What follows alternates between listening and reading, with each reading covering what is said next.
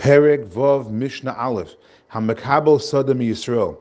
This is a different discussion now. Let's say you're a sharecropper and you're renting a field from Yisrael from a Jew, from a Goy, from a Kusi, and the sharecropper, the Rav tells us somebody who pays for the rent of using the field, he pays a percentage, not a fixed amount, he pays a percentage of the crop. So what's the halach? You could just, when you're paying him, just divide up the crop in front of them. Meaning, normally we say that you're not allowed to give anybody food before you first take off the Trumas and maasros.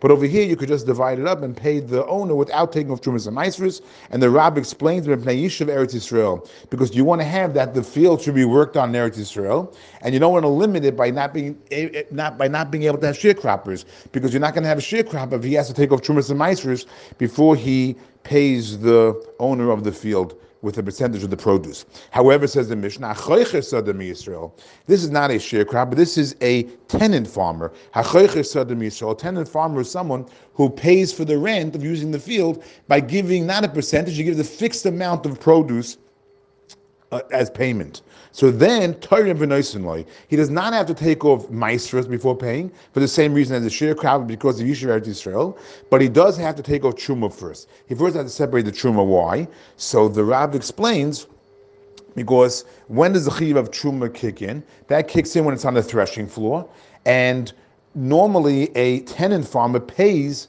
the owner of the field after the food is removed from the produce is removed from the threshing floor.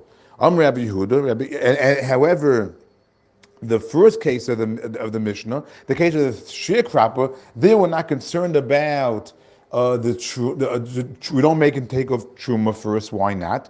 Because we can say that because no a sharecropper normally separates for the owner of the field the food before it's removed from the threshing floor. But since it's, it's, it's set aside for the owner before moving to the threshing floor, therefore he doesn't have to take off the truma first. Also, the Rav points out that the that when the tenant owner pays the the, the owner of the field by giving him produce and, ha- and he has to first remove the truma, it, so the Rav says that it's mistaber that he can deduct that from what he has to pay the owner of the field.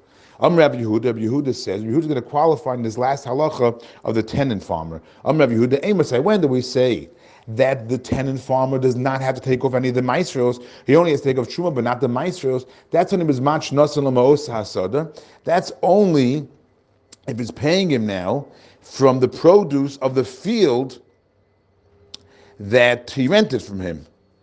And also, Uh, um, and also if he's paying it from the from the from the species that they agreed upon that is, that is going to plant.